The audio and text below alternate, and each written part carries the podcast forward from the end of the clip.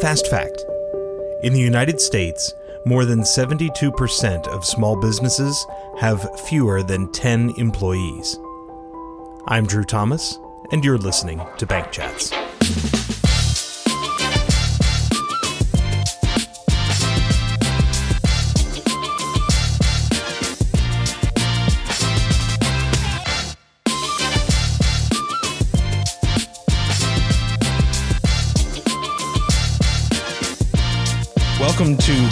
Episode of AmeriServ Presents Bank Chats. And today we are going to be talking about businesses. We're going to talk a little bit about how small businesses get started. We're going to talk a little bit about how your bank might be able to help you with that small business, uh, what kinds of things you should be thinking about before you decide to get into that kind of water, as far as whether you should be an entrepreneur or run your own business, that sort of thing. The Bureau of Labor and Statistics says that 20% of small businesses fail within the first year and 30% are out of business by the end of year two and even 70% are out by year 10. So if you see a business out there that has established in 1972, they're already outclassing 70% of the other businesses that uh, started around that same time. So to talk with me about this, because nobody wants to hear me talk all by myself, uh, is Tara Shaffer. She is uh, with us from AmeriServ's um, commercial, commercial lending, yep.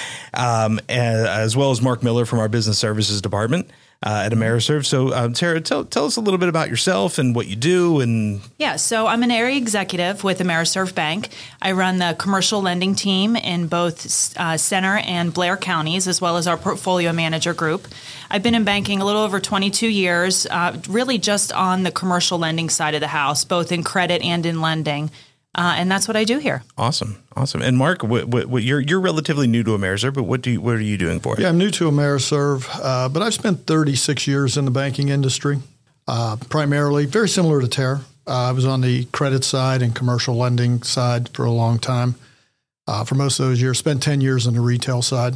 Okay. Um, and then there was two years in there that I kind of went away, walked away a little bit, and, and spent uh, two years a, as assistant director in the SBDC, working with small businesses. So okay. a little bit of background there. What, well. What's the SBDC? Let's, let's, small Business Development Centers. Okay. So you know, talking about small businesses, I mean, it seems like entrepreneurship is on the rise.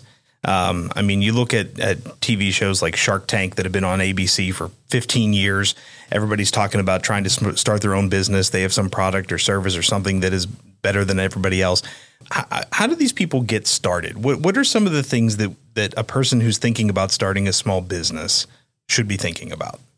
Um, well, I think one of the things they need to be thinking about is, you know, why? Why do they want to start a small business because if you think that you just don't want to work for somebody else anymore, you want to be your own boss, you can be your own boss 17 plus hours a day because uh, that's how many hours you're going to be working at mm-hmm. least in your in your small right. business. So I think you really need to understand why you want to go into a small business. Um, I think that coupled with you know is there demand for my product? Does it fit a need in the marketplace? How will it how will it play into what customers are looking for? I think those are two of the key aspects that you really need to think about. And then wh- who can i surround myself with that's going to help me make this successful? Because mm-hmm. no one person can do it alone. Yeah, I, I, would definitely agree with that. I mean, I don't have any direct experience personally with running a business, but yeah, in my family, my my dad has owned his own business for 52 years now, and um, that was one of the things that growing up we always kind of knew that you know yeah dad can be anywhere he needs to be when he needs to be except that when he's not at work there's no money coming in so right. there's there are no sick days there is no paid vacation it's you know it's a little bit different uh-huh. uh, being your own boss for sure absolutely so you mentioned is is there a place for my product or service? So I guess what you're saying is you know people should probably look to see first of all is my product or service already out there and I just don't know about it or can I reinvent and sort of put a different spin on something? I think is is there there has to be some some differentiating factor, right? Is I think what you're saying between what's already out there and what you can provide. Yeah, are you are you solving a problem? Are you filling a gap in the market that's not there or is that product already out there but you can do it better? Yeah. So I think that's what you really need to make sure that there's demand mm-hmm. for your product because if you make the best pizza in the world, but you're in a community that doesn't eat carbs and doesn't want pizza, it's not going to go well. Right. Yeah, that's a, that's an excellent point. And I think that that is a great point that you're making because on the SBDC side, and I said I spent a couple of years there. What what we used to see is we'd see some people come in the door and they had the uh, they had the way out idea that you know I've got this idea and it's the greatest in the world, Mm-hmm. and we'd really say to them, well, "What are you good at? What do you what do you what do you what did you do before you came here? What what do you know? Uh, and and what can you do better at?" And I think that's what really helps somebody get that off the ground in a way. Not that crazy, not that I won't say crazy, but that way out idea that I'm going to do something that nobody else has. But as Tara said, if I have if I'm good at something and I can provide that service better, that's that's more of the that's more of the I think a better foundation for a start of the business.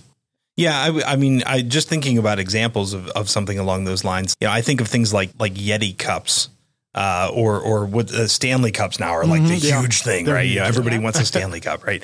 But I mean, people have been drinking out of out of travel mugs forever. The, the, it's not that they invented something brand new; it's just that they they did something that was already being done, but they just did it better. Absolutely. But at the same time, I don't think a lot of people realize that they didn't just appear there. There was research and development that went into that. There was engineering designs. There were patents that had to be filed. There's a lot of behind the scenes stuff that happens with entrepreneurs and businesses that before you get to the point where you're, you know, sitting on top of a pile of money, right? um, so starting a small business, I mean, so what comes first? Should you have uh, uh, money available to start the business on your own? Do you do you go to a bank to get a small business loan? Wh- What's involved in getting a business started? Well, I, number one is the idea, you know, having the idea, having the passion. If I was starting a business today, I, I don't know, I'd probably do something along the finance side or help people with finances as opposed to, uh, I don't know, doing uh, therapy on somebody, right? Or trying to be, yeah, I just wouldn't do something like that. But I think, and Tara made a good point earlier, it's who you surround yourself with. And I'm going to make that pitch. There's a lot of resources out there that help you get started. And one of them is the the SBDC, and I'm going to I'll make my plug now for it since I'm here.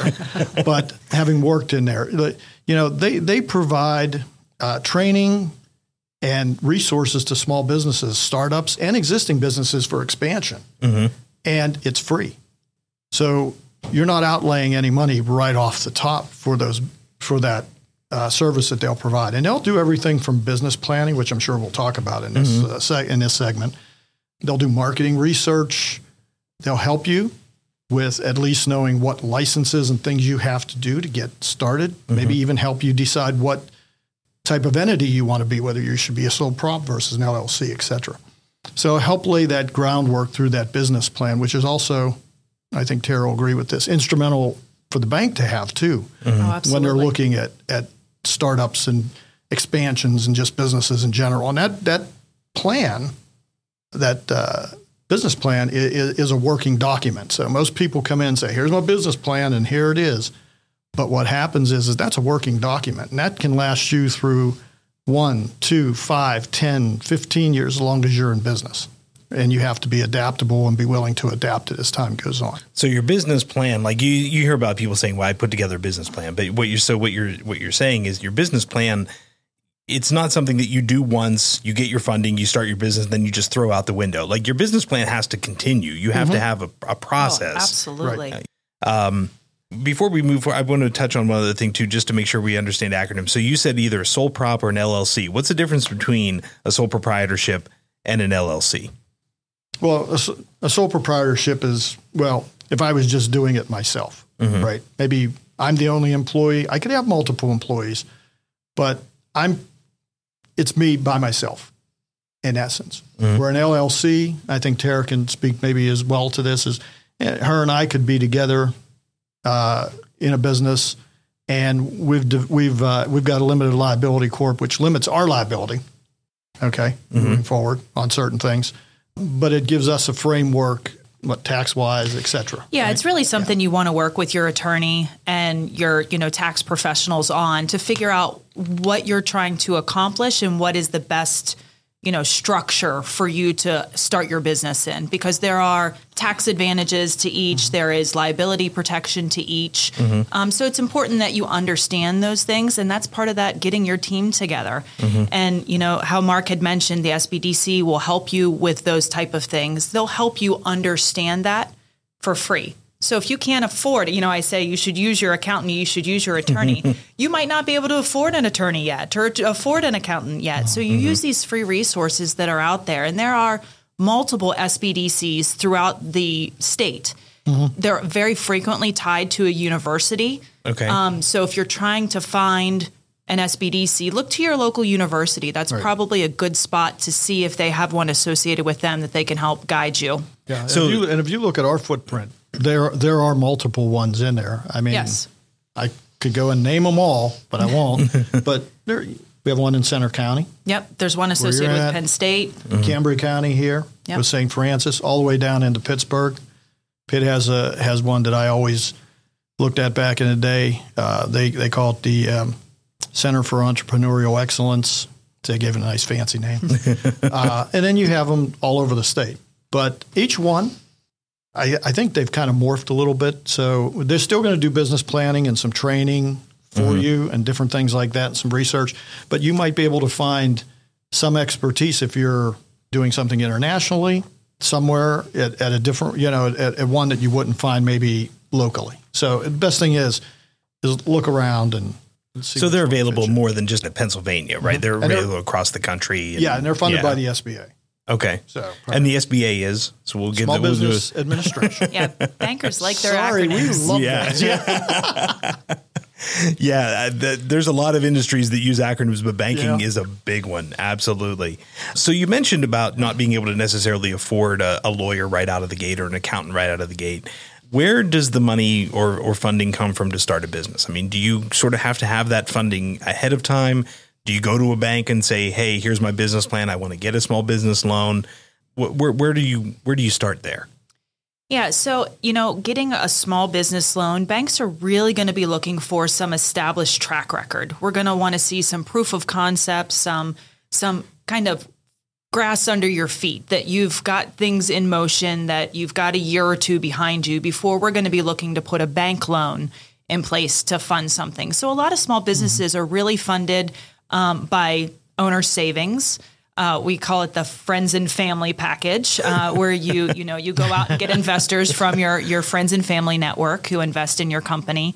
Um, a lot of people will leverage their own assets. They'll take out a home equity line of credit, or they'll mortgage their house where maybe they had it free and clear previously, or take out more debt in those spaces to help fund those initial startup phases before they're revenue generating.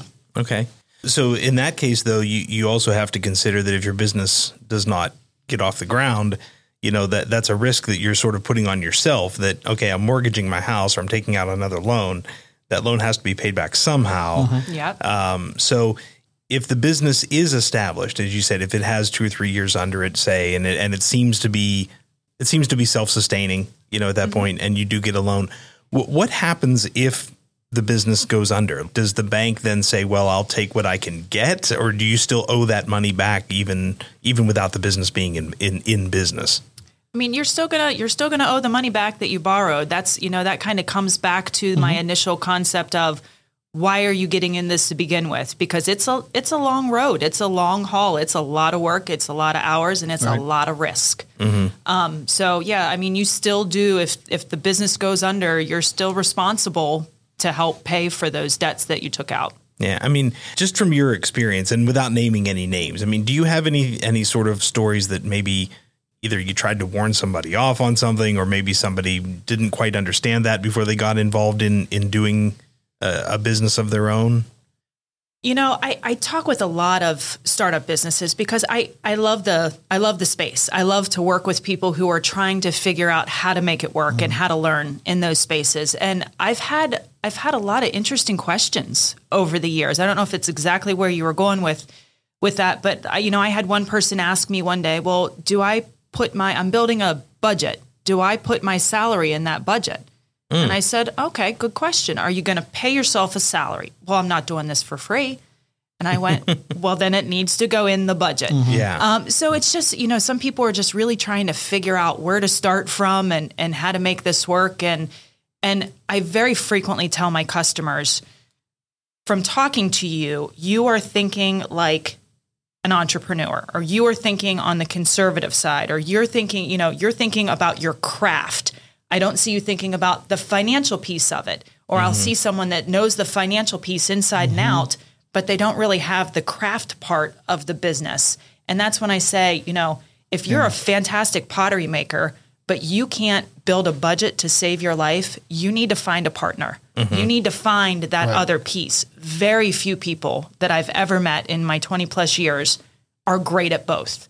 It's a matter of putting the right people around you, whether it's a partner, whether it's mm-hmm. an advisor, whether, you know, it's one of your accountants or someone else, but don't don't try to go it alone because you need all of those pieces to make it work. Yeah, I think that that's probably a good point. It's probably the reason why so many businesses fail so quickly. Uh, is that you know you might have a fantastic idea, but if you can't implement it in a way that is financially stable to be able to keep yourself in business, Yeah. you're, you're just not going to be able to make a go of it. Um, I guess I guess that kind of leads into my my next question, which was sort of the idea of if the business doesn't succeed, is, is does the bank sort of okay, I'll use this example. If if a, if you mortgage your house, right? Ba- banks are not in the business of wanting to sell your house. They don't want to take over your house. They don't want that on their books. They don't want to have to resell it. You know, that's not the bank's goal, right? But ultimately, your house is your collateral, right? If, if for whatever reason you can't make your mortgage payments and there's no way to work out a, a, a uh, uh, an alternative payment plan or whatever it is that your bank would most likely work with you on first, ultimately the bank could then use the home as as a repayment for the loan, right? The asset of the house. Yeah, it was So- switched as collateral, absolutely. So is the business like a lot of businesses rent space, so there is no building that they own. A lot of businesses are service based, so maybe there is no product overhead to handle. So how does a person protect themselves uh, personally f- and their personal assets from? How do they keep them separate from the business? I guess is my question. And that's I think that's the really hard part because like you said, you're renting a space. You don't have a building as collateral. If you're, you know, you don't have a whole lot of equipment. You know, if you're a restaurant, liquidating tables and chairs from a collateral spec- perspective isn't getting you a whole lot. Right. I was going to say it. Yeah, very little on the dollar there Yeah. with a restaurant. So mm-hmm. Yeah. So, I mean, the concept of protecting yourself personally with the concept of starting a business doesn't really vibe together. Mm-hmm. You're mm-hmm. you're kind of all in. You don't You're- really get to the point where you can really start to protect yourself until the business is already standing on its own mm-hmm. to begin with. Because if we're doing a loan for the business, we're going to want you as a personal guarantor on the loan, or in some cases, a co-borrower, depending on the structure of the loan. and I've done that throughout with different businesses and yeah, you're all in on this. So I mean, you have to you have to ask that question. I go back a little bit as to how much risk are you willing to deal with? Mhm. Some people are risk averse and they're like, "Well, I really don't want to do that." That's why I probably never started a business. But I think those who are are good with risk can they can they can I won't say survive, but they can at least get off the ground, right? And they understand what those risks are when they get into it, and they have to be all in. And a lot of times, they have to be they have to be comfortable with signing the front of the check instead of the back of the check. That's that's a good. So yeah. yeah, because people we get our checks. Uh, goes back to the '80s when I first started. Sorry, but you know, people will sign the back of them. Uh, Okay, I'm getting paid now. you you might not get paid. Goes back to you know whether I'm putting my salary or not. That first year or two, you might not take that salary, Mm-hmm. right? You might or might not. So you have to be willing to take what you're making and write that check back in and reinvest it and continue to grow. So if, if you're not willing to do those type of things, on top of just under also understanding that that you have to be comfortable with public failure too.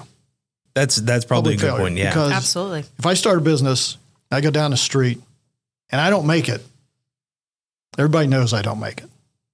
Right. So if, you know, I mean, I'll use this example, you know, Mhm.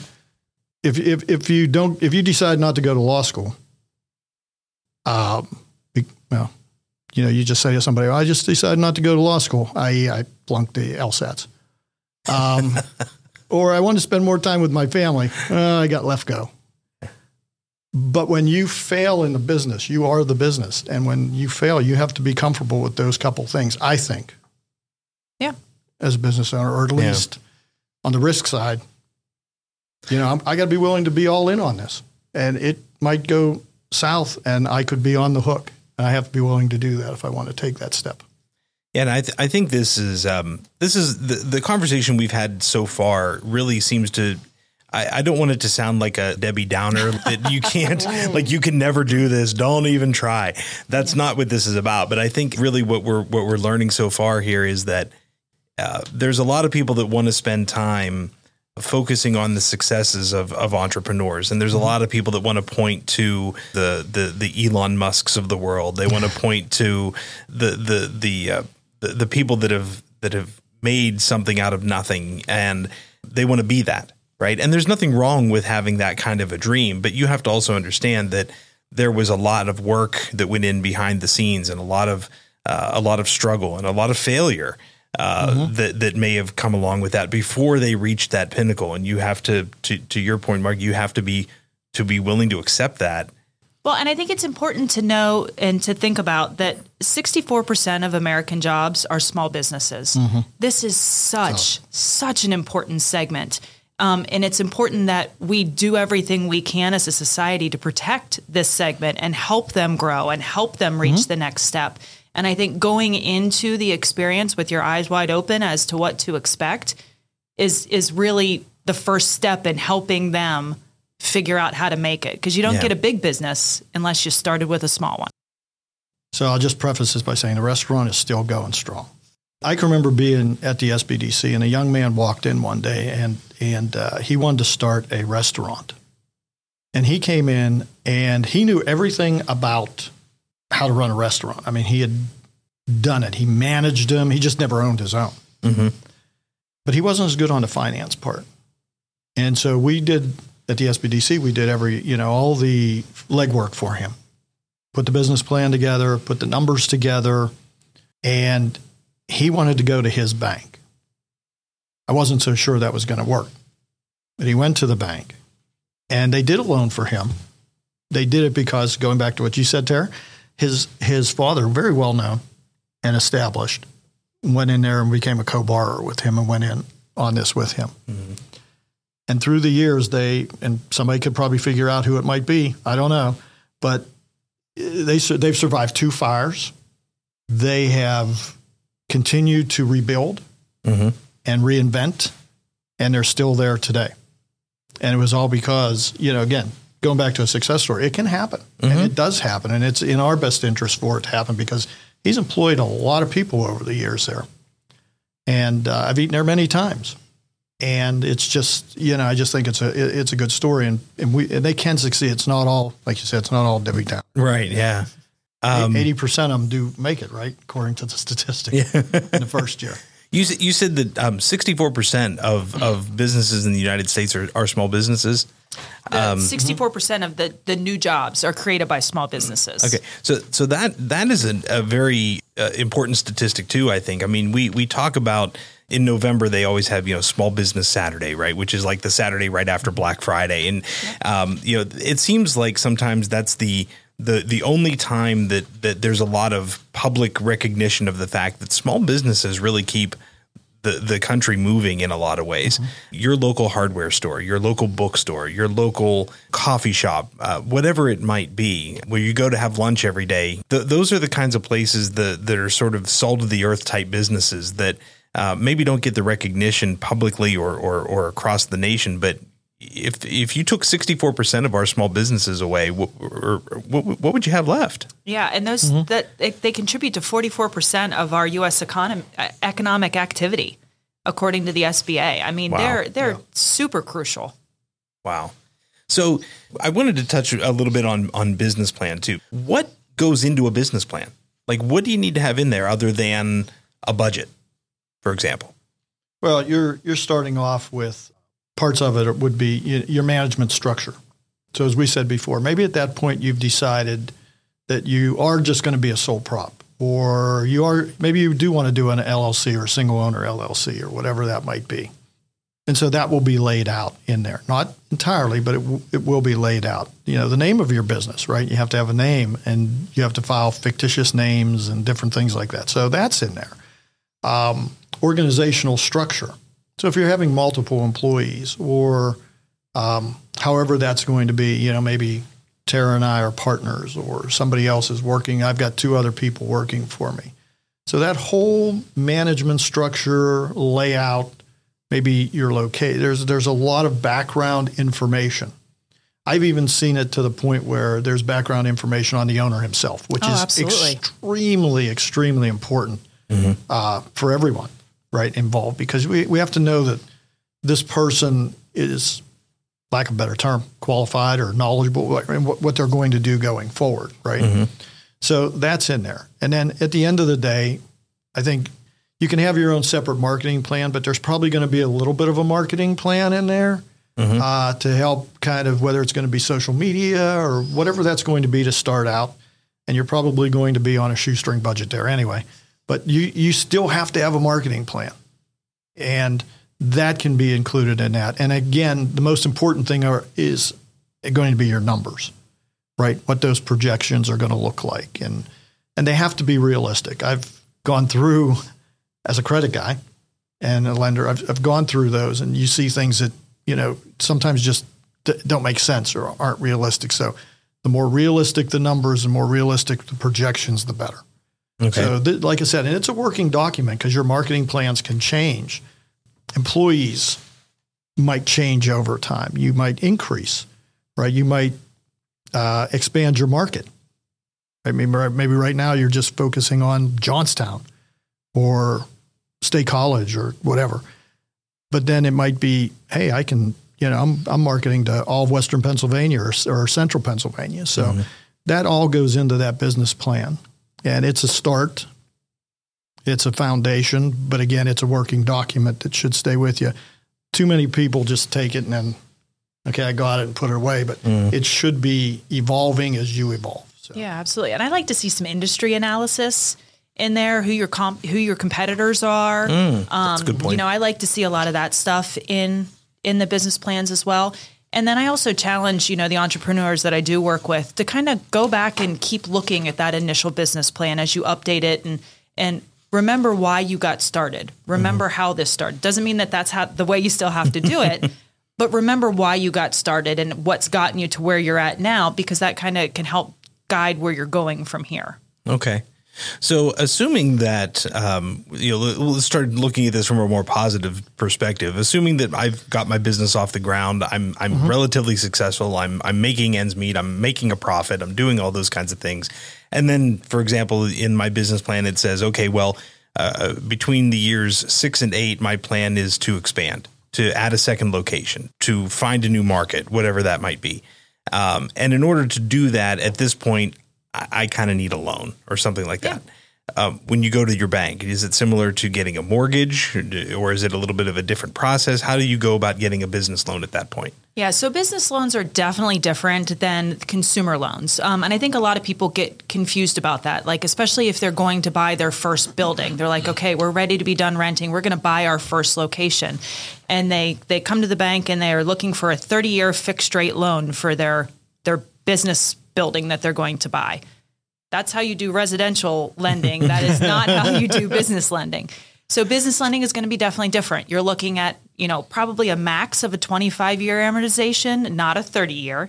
Um, and you're also looking at probably a max of a five year fixed rate. And then that rate's going to reset after five years and you're going to renegotiate the loan and, and start over.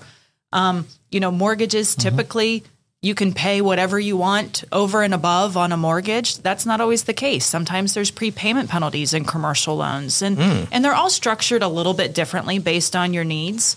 Um, but there's they're very very different than what people are used to from a consumer lending perspective, and that's usually an eye opener. Yeah. for entrepreneurs. I'm curious what a pre why would there be a prepayment penalty? Like what what did uh, why is that in there? Yeah. So when when a commercial business funds your loan, We know what margin we're making, what profit we're making on lending that money to you. And we often, on the backside, from what a bank does, we'll go and invest or have funds that will fund your loan and we protect our margin on that side.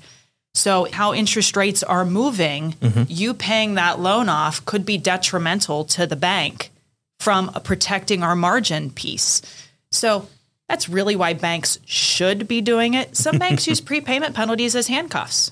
Mm. They don't want you going somewhere else. They put a lot of work up front in to getting your loan on the books and putting everything in place. So mm-hmm. they put a prepayment penalty in if you're going to refinance your loan at another bank. A lot a lot of banks treat prepayment penalties that way. Yeah. Um, I I like them more from a protecting our margin perspective, just like you would as a business. You want to protect your margins. Sure. Yeah, and I, I think it's important to to maybe sometimes understand the logic behind why a bank does certain things, right? Because you know, from from an entrepreneur's perspective, or for, even from a personal perspective, sometimes your bank does something and you think to yourself, why would they do it? They're just trying to, just, and that's not really the case. It's, it's really, there, there is a logic, there is a process, there's a purpose to what they're doing. And um, maybe sometimes that isn't explained as well as, as it might be.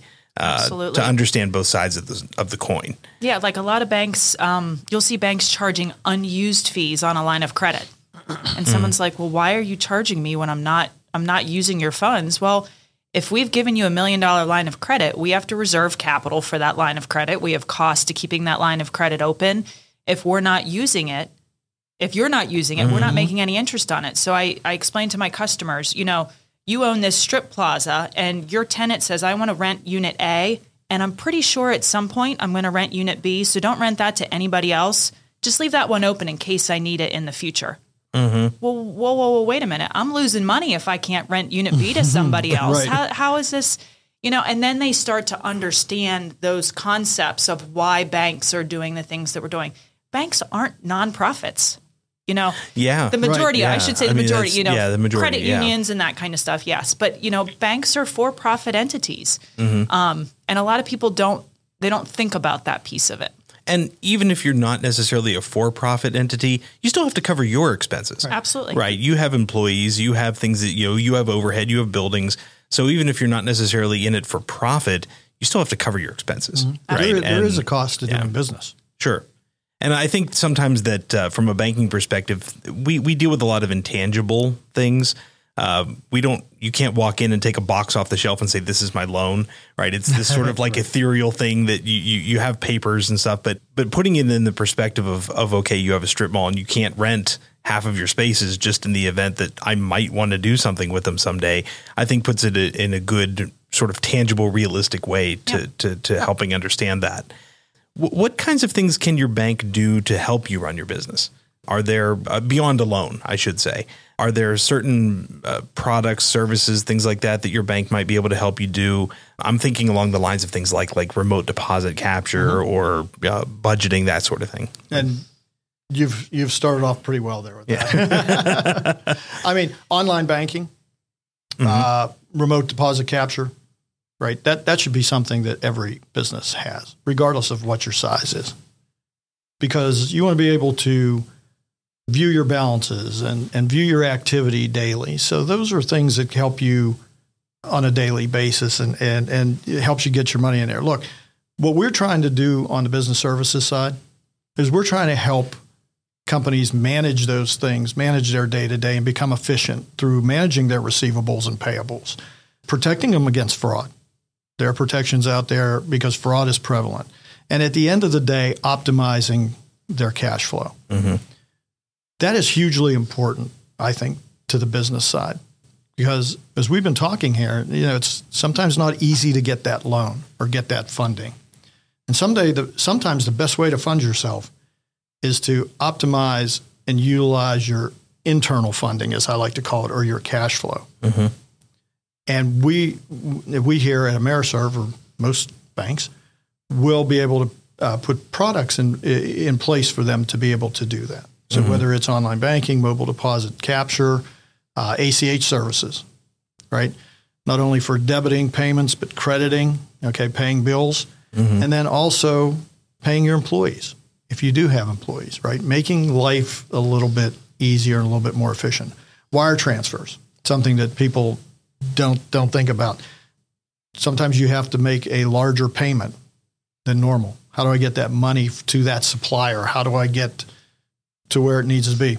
And you can do them online. So if you have online banking with a pre-authorization and an agreement, you can utilize and do it online. So if you can't get to the bank, right? It's snowing real bad and I got to get this out, but I can't get there.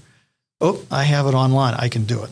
Making life a little bit easier. But it's managing those aspects the liquidity, uh, the fraud, the cash flow. Those are the things that we can help them with on a daily basis with these products Mm-hmm. and services. And I'll go back to fraud, which That's huge. absolutely. you're Absolutely. hearing Yeah, I it mean, a lot, yeah. and businesses are not uh, averse to it at all. I mean, it, it's happening to everybody. We have we have such things as check positive pay and ACH positive pay. We also have debit block filters that can help them limit their exposure uh, to fraud. And it's something I was uh, talking not too long ago to a group of small businesses here in the area, and I mentioned to them that regardless of what size you are, you should take advantage of that, protecting yourself against fraud. Doesn't matter if you're a large business or a small business. They said, Is there a cost to it? Well, there is a cost to it. Unfortunately, there is. But would you rather lose ten, twelve, fifteen thousand dollars plus or something like that, you know, in a fraudulent activity, or protect yourself paying X number of dollars a month for the for the product or the ability to control that side of it? So Yeah, and like like Mark said, with like the positive pay and some of the different things we can do like that, you know, I tell my customers it's fire insurance before you've had the fire. After everybody's had fraud and they've gone through it, they all have positive pay now. Yeah. They all have those things in place Yeah. because they realize what a nightmare that was to just go through. And I said, get the fire insurance before you have a fire, Mm-hmm. not after. Yeah. Well, explain what positive pay is. I mean, I don't know if that's I don't know if that's a, an industry term that you could find anywhere, or if it's just what our, what what AmeriServ's term is. But explain what positive pay is. It's pretty much an industry term, uh, but it's basically on the check side. Uh, you're you're putting in a check register every time you're writing checks. So there's numbers of checks and amounts and different things that you're you're uh, giving. You know, you're providing the bank, and then as checks come through, to keep it very simple, uh, if something is not on that register that you've submitted, then you're going to get a notification. So, hey, Drew, here's check number. Here it is. Is and you have the chance to either pay it or decline it or deny it based on what you see there by a certain time every day. And it's well worth doing that every day because, as Tara said, we've seen fires happen and then people want to put out the fire after it's occurred. And then they've lost something, and then we put it in place for them going forward. But in the case of positive pay, that uh, the check positive pay, that that's one there that you can control on a daily basis. Same way with ACH too. Uh, you know, you can submit who's going out there, what what money's going out there, You're you're paying electronically, right? Yeah. And then there's a list, and then if something comes in there that's not on that list, you're going to get a notification, and you're going to have the ability again in that instance to approve or decline that transaction. Yeah, because like the types of fraud that we're seeing with checks are are people taking a check and duplicating it Yeah. and then changing the mm. payee, or they duplicate mm-hmm. it and they change the dollar amount. So if everything on the check that's being presented to the bank doesn't match the list that you gave us that said that what that check should say, that's when we say, whoa, whoa, whoa, red wait flag. a minute. Mm-hmm. Yeah. Yeah. And we kind of, you know, we stop the process. Yeah, that makes oh well that makes sense too because a lot of banks will charge for even stop payments, right? So it, it's whether you're being charged for positive pay or p- charged for a stop payment or or being hung out to dry because you, you experienced fraud and now your your your account is down as you said ten fifteen thousand dollars out of out of a payroll account or something like that. Um, you're paying somehow. Yep. you, you know and i think I, I agree i would rather pay a few dollars a month for a service that allowed me to be proactive rather than reactive i And guess is what it comes down to And as a small business, you're working so hard every day, right? Putting Yeah. in that time and that effort, and then to have no ability to control that side of it, that fraud side of it. I think every business should need to to look at that and take advantage of that, uh, because you don't want to absorb some loss on that side. It's just me. It's no, I agree with you, and and honestly, I think of it's funny because there's a there's an adage, time is money, right? And everybody knows that adage, but nobody seems to apply it very well uh, at times to to a business. You think about, well, I'm going to buy this uh, piece of piece of equipment, right? And the piece of equipment is five thousand dollars, but they have a better version of that piece of equipment that's seventy five hundred dollars, and it does three of the things that I'm going to have to do manually with uh, with with machine number one. It does automatically. Um, my time is worth money, right? So if I have to, uh, yeah, I, I could save twenty five hundred dollars buying the piece of equipment that that I have to do three manual things with, right? But if I'm doing those manual things, that means I'm not devoting my time to something else that could be making me more money right? So, and the, and it kind of comes down to the same thing with your banking. You know, if you can use online banking, if you can head things off at the pass and do things proactively, get a notification on your phone that says, "Do you want to pay this uh, bill? Do you want to pay this check or whatever?" Without having to always take the time to run to your local branch and do things like that. That's time you could be investing in your business. Right. Uh, that you're not spending driving to the bank every day. Absolutely. And, it, and if you have, you know, oh, well, my assistant does that for me every day. She runs over lunch and, and takes the takes the deposits to the bank every day. Well, you know, if she's in an accident on the way to the bank, that's your insurance Right. as the business owner. She's doing business work Yeah. Yeah. over that. You know, it's just some things that people don't even think about. Yeah. And, and and payroll. People sweat over doing payroll all the time, right? So I know we have two methods of it. You know, we have the ACH side, the online side, where you do a template mm-hmm. or create a template and have all your information in there, and it's a it's just saving you more time because you're you're not writing a check, you're not logging it in, you're mm-hmm. putting it in this template. You're making sure that the right amounts are in there. It's already been tested and sent out. It's direct deposit. You're hitting a button, it's gone. Okay. And then we have another third party that we work with here, mm-hmm. right? And a lot of places have this that they do everything soup to nuts, okay, with regards to payroll and, and delivering payroll, even some HR functions, some things that maybe you just get too tied up on. And so that's another added service that we provide on our side of the business services side that help them run more efficiently in their day to day. And as you both both you and Tara said, you know, you get uh, tied up in certain things, and then you can't turn your attention to other things that matter Yeah. as well. So if we can help that ba- that uh, business run more efficiently, then we're doing our job. We've got it. Yeah. Absolutely. So, um, Mark, I think you started talking a little bit about this a, a little bit ago about fictitious names and things like that. So, what do you need to do? Uh, what does your bank need to know to be able to open up an, an account in the name of the business rather than in your name? Yeah.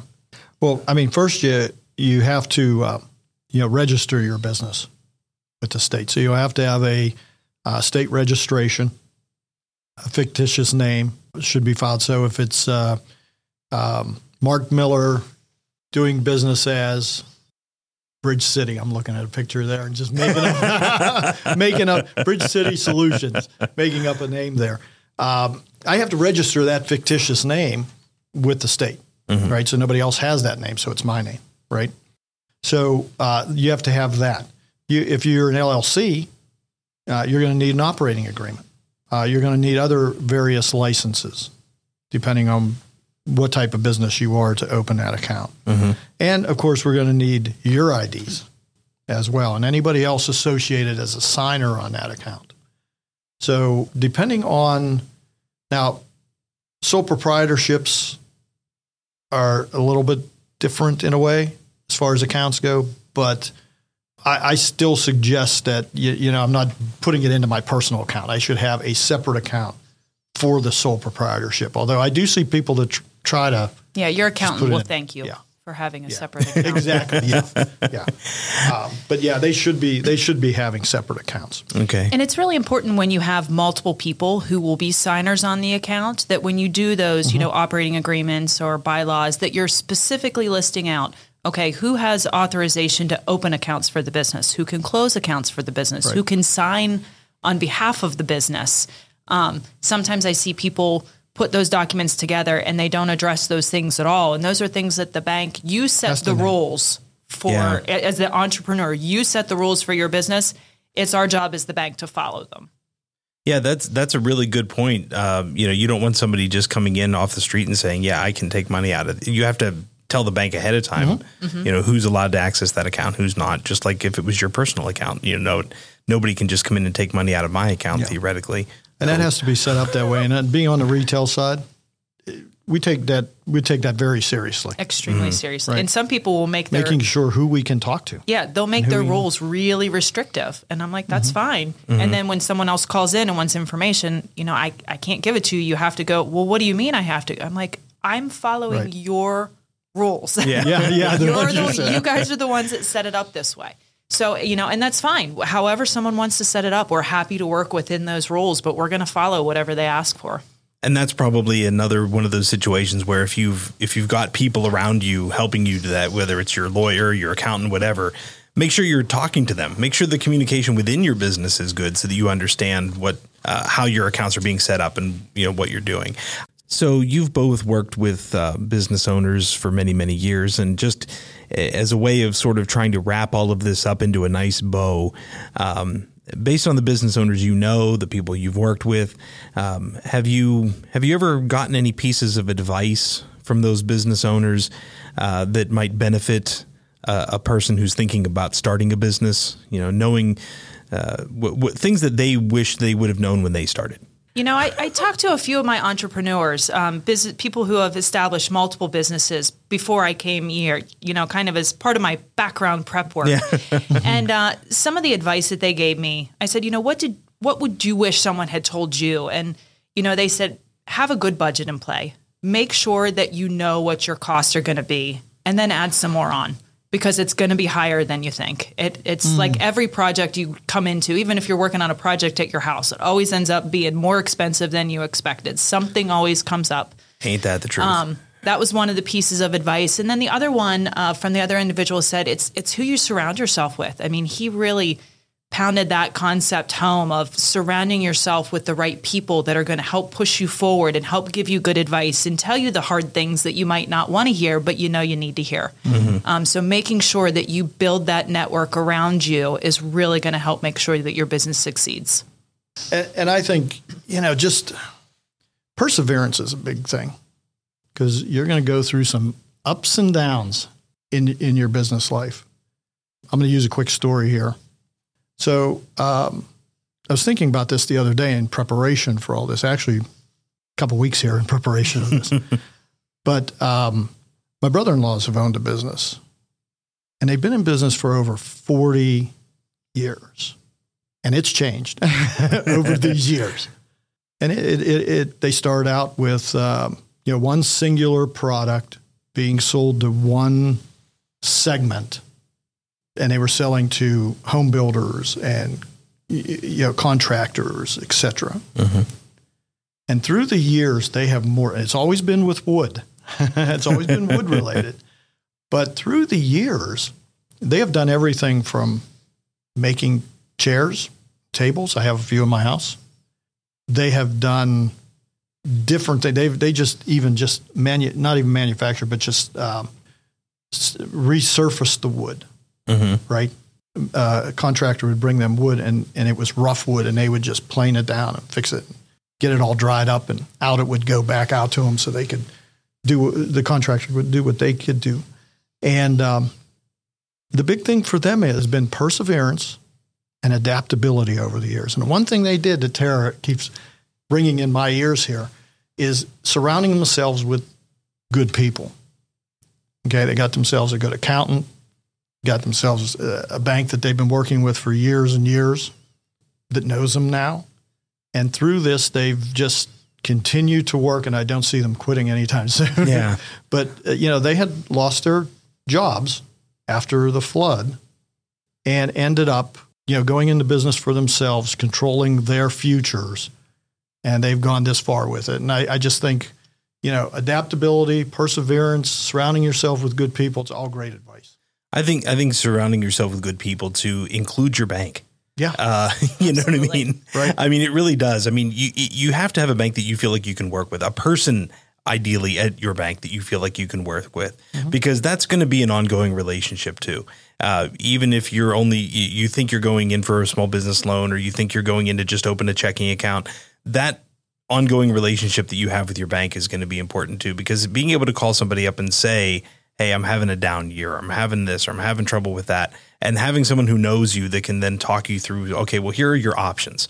Here's what we can do to help. Here's how we can try to to to maybe uh, take some of the pressure off short term and and then come and revisit it again as you get back on your feet. That sort of thing uh, makes a big difference. Um, well, thank you both very much for your time. I really, really appreciate you coming down. And I know Terry, you you made a, a trek in In the ice. um, in the ice, you know, and so forth. Um, Mark, you're here every day, so I, I got lost coming from the fourth floor to the second floor. So I haven't been here that long. thank you very No, much. thank you. Thank you. Appreciate this.